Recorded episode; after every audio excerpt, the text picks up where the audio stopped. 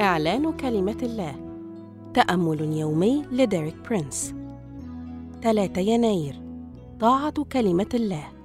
هذا الأسبوع يشرح لنا ديريك برينس أهمية أن نشهد بطريقة شخصية بما تقوله كلمة الله عن الامتيازات التي يقدمها لنا دم يسوع. واليوم يوضح لنا مدى أهمية الطاعة لنحصل على امتياز حماية الدم.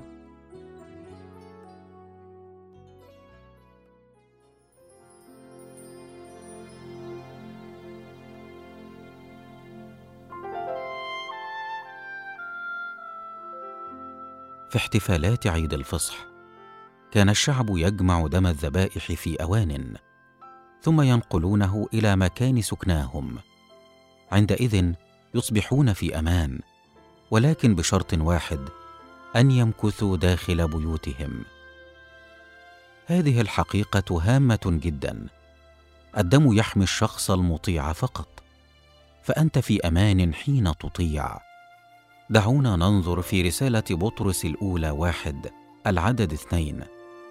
كان الرسول بطرس يرسل تحياته إلى الشتات. في العدد الأول كان يتحدث إلى اليهود المتغربين الذين يعيشون خارج أرض إسرائيل، فيقول: المختارين بمقتضى علم الله الآب السابق في تقديس الروح للطاعة ورش دم يسوع المسيح.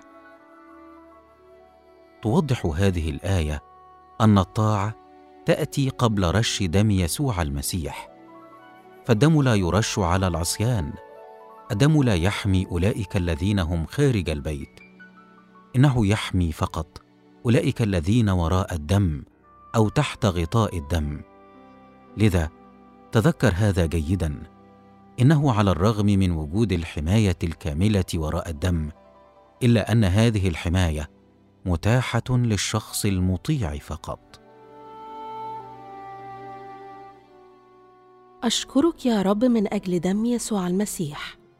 أعلن اليوم أنني سأحيا في طاعتك، وأشهد بما تقوله الكلمة المقدسة عن ما يصنعه دم يسوع لي أمام الشيطان. آمين. للمزيد من الكتب والعظات لديريك برينس، قم بزيارة موقعنا www.dpmarabic.com.